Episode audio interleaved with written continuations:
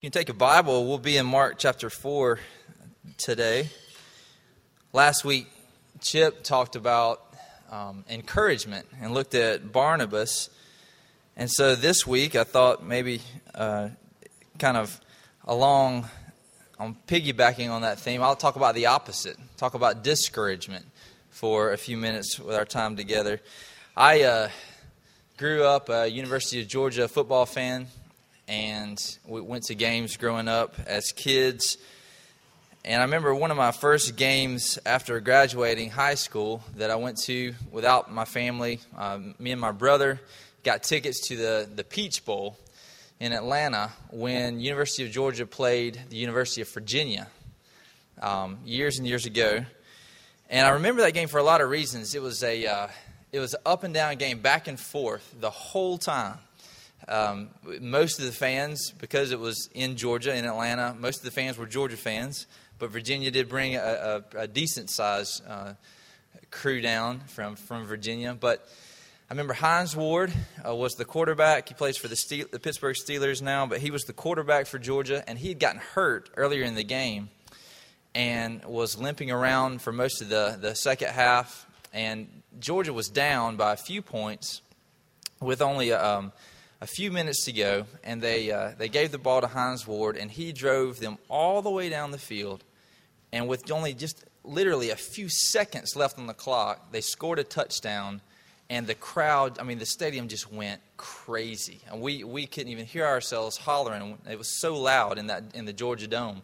And we just knew it was going to be a game for history, that Georgia had come back and won, and it was just it was glorious. And Two or three seconds left, Georgia kicks off to Virginia, and what happens? But Virginia runs the kickoff back, and with no time remaining on the clock, break our hearts. It was the biggest emotional mood swing that I'd ever seen in one football game, going from just glory of what had just happened, of this great effort that the Dogs had put forth, to then, just 2 seconds later, just devastation and discouragement that despite our best efforts of our injured quarterback and football team putting their best efforts out, we still lost the game in a heartbreaking way.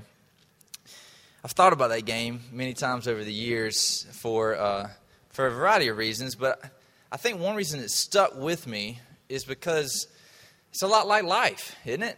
That we know what it's like to, through struggle and through hardships and hard circumstances, put our best foot forward for the Lord in many cases, only to have our heart broken in the last minute despite all our best efforts, only to be disappointed with the outcome despite doing what we think and we know is being faithful and obedient to what the Lord's called us to.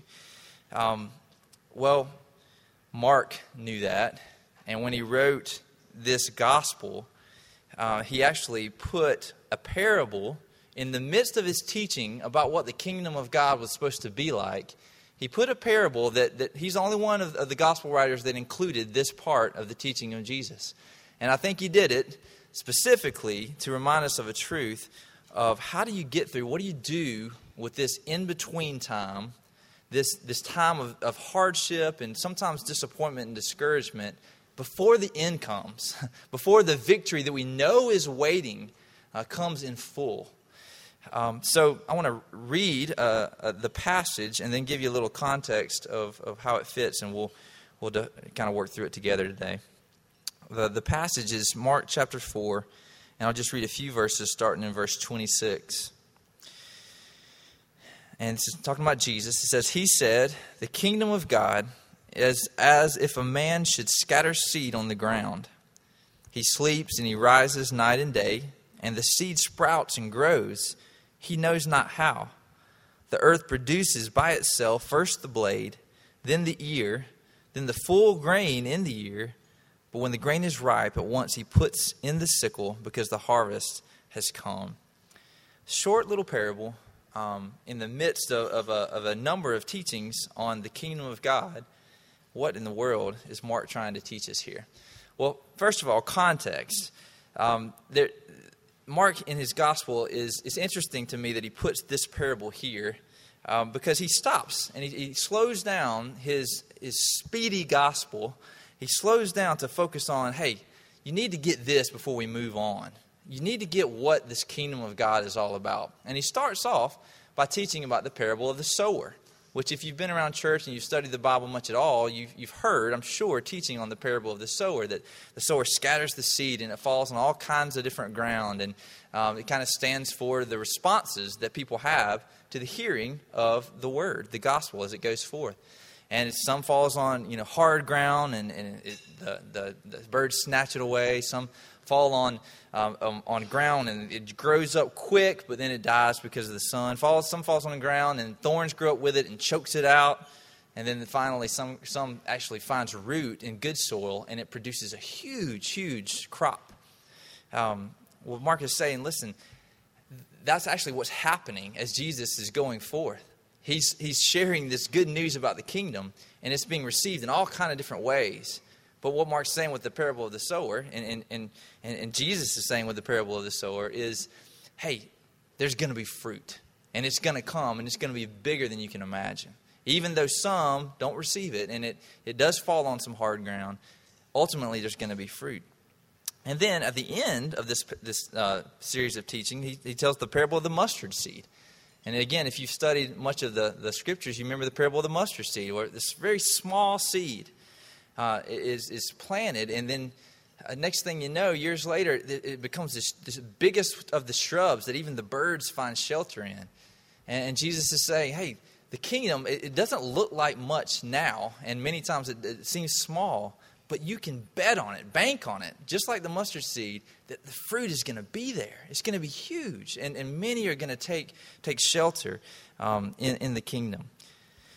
But in between those two, of the promise of what's to come, the promise of the fruit to come, he puts this parable about the kingdom of God, and he says, basically, the seed is being sown, the gospel is going forth, and the fruit is coming. The harvest is going to be great, but in the midst of it, there's some mysterious stuff that goes on that we don't totally understand, that we don't see, that we have to wait on. This seed that the farmer rises day and night, and he looks out there and he sees, there's a small little a green blade growing there. I wonder what that's, when that's going to be. He goes to sleep again, rises the next day, again and again and again, and over time. All by itself, as the water comes and the fertilizer comes, the seed grows up and sprouts, and then it becomes corn, and then it develops full fruit, and then the harvest comes. I think what Mark is teaching us is that in between the seed going out and the harvest to come is a period of waiting. But that waiting is not fruitless, it's not boring, it's not uneventful.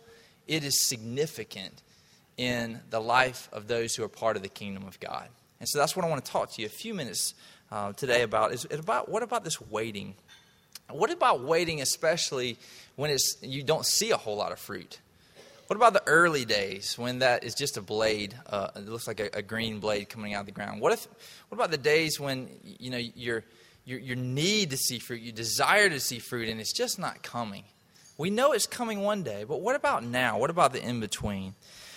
Paul Tripp, in his book called Broken Down House, gives a definition of waiting that I have found very helpful over the years. He says this. He says, waiting is living through those moments when you do not understand what God is doing and you have no power to change your circumstances for the better.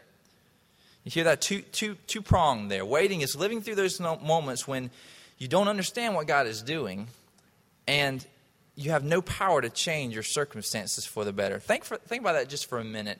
How much of your life goes on that you just do not understand? If you ever think you understand culture, go study it.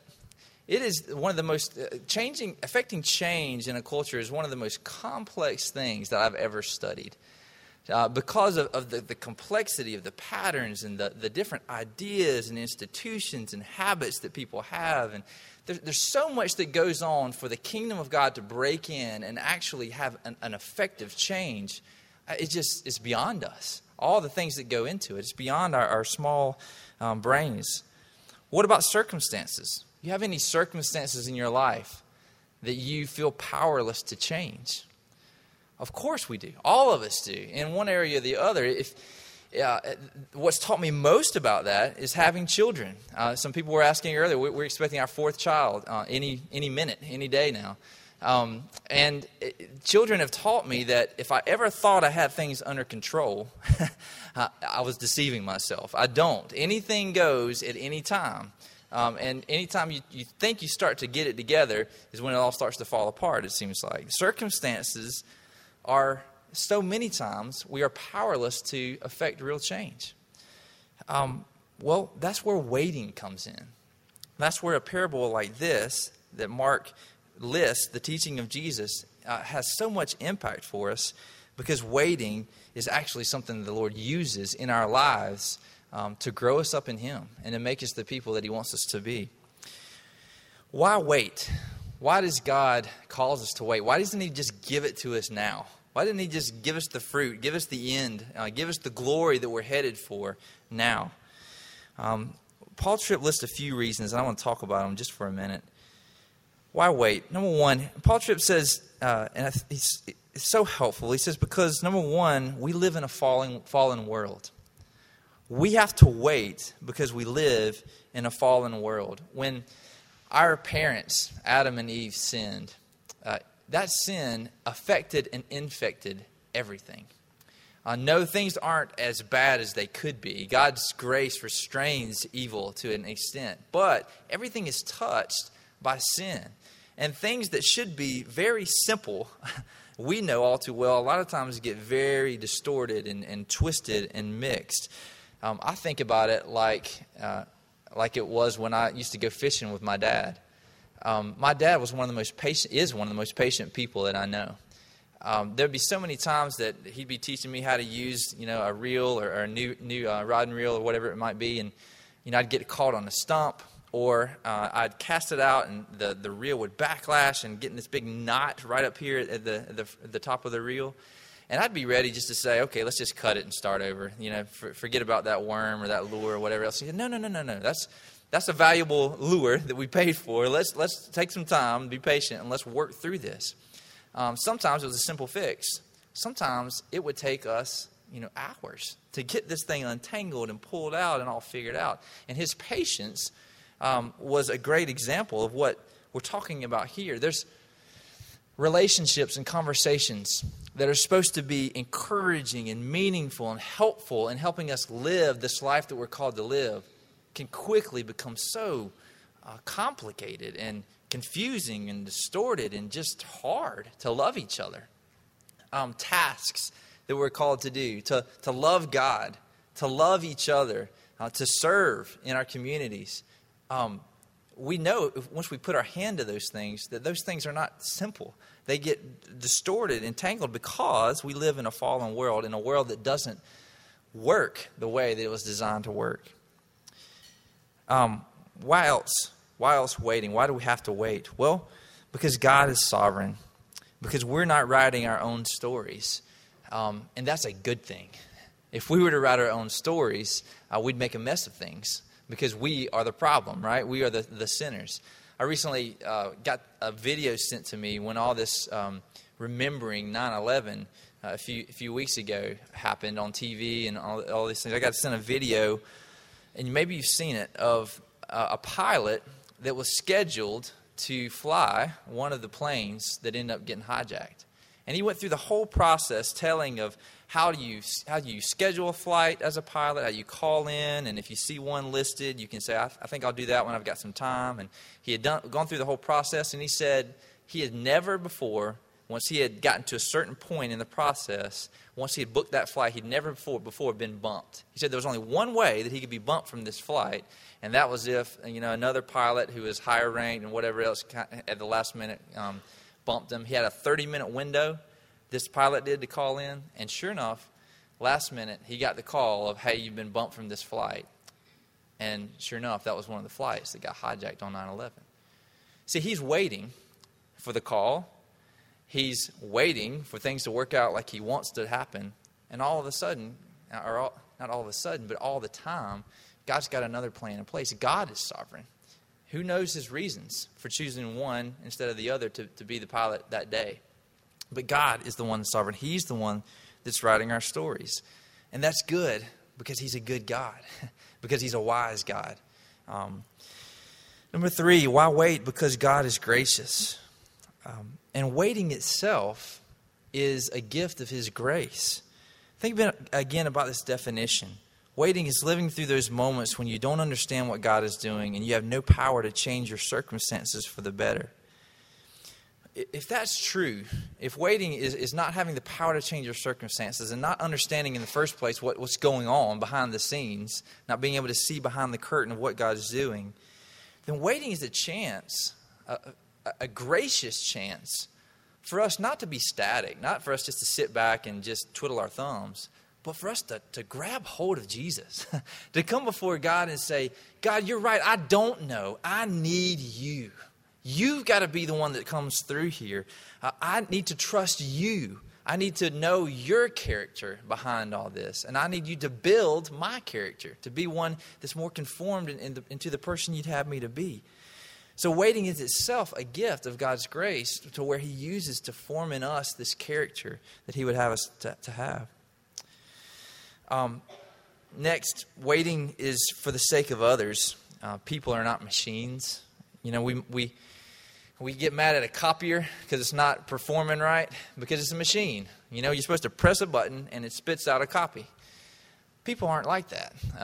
We're more complex. We are the crown of God's creation. He made us so much more complex. And just like it takes years for bad patterns to develop, sometimes it takes years for the gospel to really infiltrate and redeem all of those bad patterns until they scream more and more of the glory of God. People take time. I remember a church planner in New York City telling of a mobster that he'd shared the gospel with that came to know the Lord. And he said he saw him a couple months later and he said, hey, how's your walk with the Lord going? And he said, preacher, I'm doing great. He said, a couple weeks ago, I was on the subway, and this guy mugged a lady there, and I was right there. And he said, I pulled out my gun, and I shot him in the kneecap. And he said, praise the Lord. You know, a few months ago, I would have shot him in the head. So, you know, people are not machines. People take time, right, for the gospel to take root in our hearts and affect a long-lasting change. And so that's why wait, for the sake of others.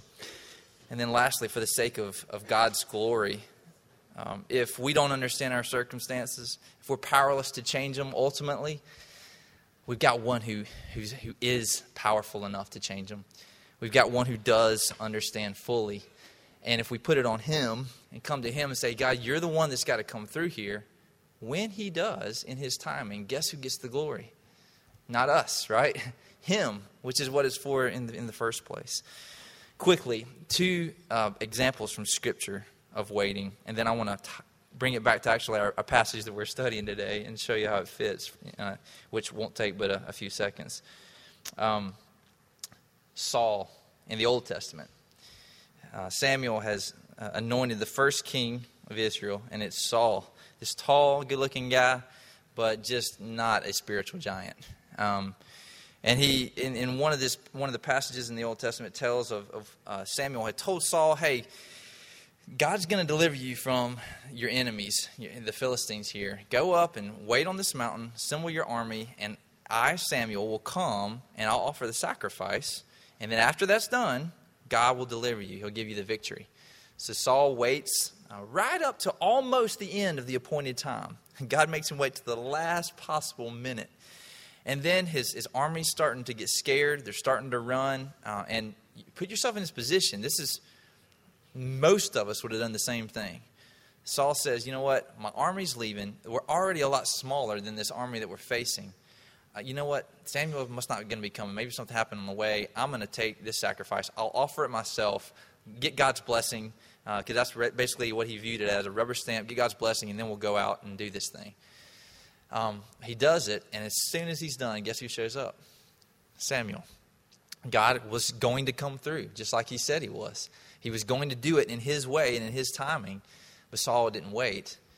And because it showed where his heart was, because it showed the bent, the inclination of his heart was on his own strength, for his own glory and in his own timing, Saul lost the kingdom right there that day. It wasn't immediate, but over time, his kingdom would be given over to David. And then right on the heels of that story of how you shouldn't, the wrong way to wait, is the story of Jonathan, Saul's son, who in the same scenario, trusting in the Lord, a heart full of God, goes and has this great victory over the Philistines. Let me just read you what Jonathan says.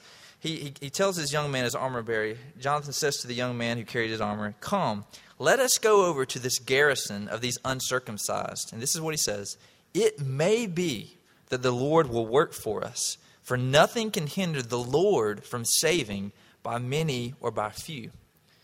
See, Jonathan's actually waiting too. He's waiting and listening and trusting in the Lord. And he says, you know what? We're going to put ourselves in a scenario where if God doesn't show up, then we're going to be helpless. But if he does, he's the one that can save by many or by few. So we'll go put our hands to it and, you know, we'll wait on the Lord. If he doesn't show up, then we'll step back. If he does, then we'll surge forward. But his heart, the bent, the inclination of his heart was in trusting in the Lord. Jonathan knew how to wait. His dad had a lot of lessons he could have learned from his son.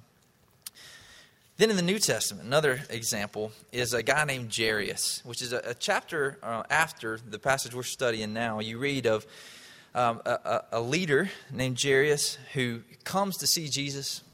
And he says, basically, "Jesus, my child, my daughter is laying in bed sick. And I've heard that you have the power to heal her. Come quickly. Come on right now." And so his disciples, they're making their way through the crowd. And what happens?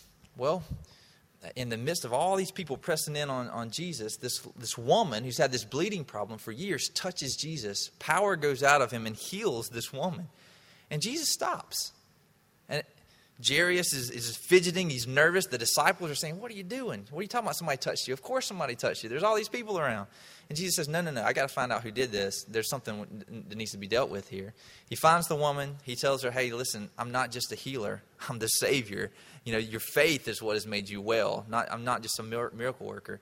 In the midst of him dealing with the woman, the thing that Jairus feared most happened. The news comes, "Hey, your daughter is no use. Don't bother the teacher anymore. Your daughter's dead." Devastating news for anybody that has a child to get that, to have your hopes up so high in a person, and then because they delayed, you know, "Oh, if you'd have just been there." But see, Jesus has something bigger in store. And that's mostly the case when it comes to Jesus. We come for something like Jairus. We come for a healing. But oftentimes, we get a resurrection. We get so much more than what we came for. We came to a miracle worker, but what we get is the Lord of life and death. And so in his timing, Jesus goes with Jairus and he says, "Listen, don't fear, just trust." And he goes in and he lifts this girl out of death into life, and gives her back to her dad. See, that's what waiting does. It takes our view of God and it just blows it up. He says, "We came to you for this little thing that we wanted you to, like a machine, answer, do our bidding." And God says, "I'm God. I'm the one that knows everything. I'm the one that's in control of circumstances. So you've got to wait on me. You've got to trust me." In the midst of that waiting, he transforms us into people that do wait, that do trust. So back to our passage. Mark, you read his gospel. One word you'll see over and over is immediately. Immediately. You know, Jesus got out of the boat and immediately this happened. And then he got back into the boat and immediately they were on the other side. Mark is speeding along to basically what Jesus came for, the cross and the resurrection. But in the midst of it, he stops. And I think, by example of Mark's writing, I think he was probably a guy that struggled with patience. This is a guess. But I think that's why he included this, to say, hey, this kingdom is coming in full. It's already been inaugurated. Jesus has come, and his word is going forth. And it's going to bear fruit. It's going to meet with opposition, yes, but it's going to bear a ton of fruit. And in the meantime, as you go about spreading this gospel in word and in deed, realize it's a process. And oftentimes in the midst of it, don't be discouraged. That process, a lot of it is waiting. A lot of it is trusting in the Lord and trusting that gospel, that kingdom is going forth. That growth is happening and it is significant.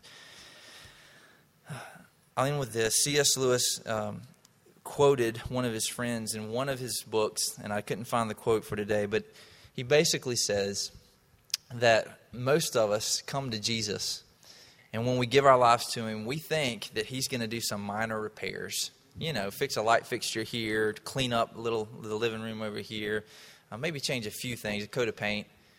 He said, but then he starts knocking around and putting a new wing up here and raising up a tower here and putting out flags. And he says, we thought he was coming just to do a little bit of work, but he's doing a full renovation. And he says, because he plans to set up shop inside of us. He's building his home in us. And one of the chief ways that he does that is by us waiting on him and trusting in him. And in the midst of it, him forming in us the character of the people that he wants us to be. Don't be discouraged as you give yourself to kingdom building. God is building his kingdom. He's the one that's doing it. And even when it's hard to see the fruit, we can be guaranteed that he is at work and that it will come in full when he comes again. Let's pray. God, guard us from discouragement. Thank you for the Barnabases of our life that continue to encourage us and point us to you. We pray that as we set about the work of seeing your kingdom come, your will be done on earth as it is in heaven, that you would guard us from discouragement, that you would help us to see that some significant things happen in the waiting, that we would be faithful to share, that we'd be like Jonathan, ready to go if you show up and ready to give you the honor and the glory. And God, while we wait, make us into the people you'd have us to be. We pray in Jesus' name. Amen.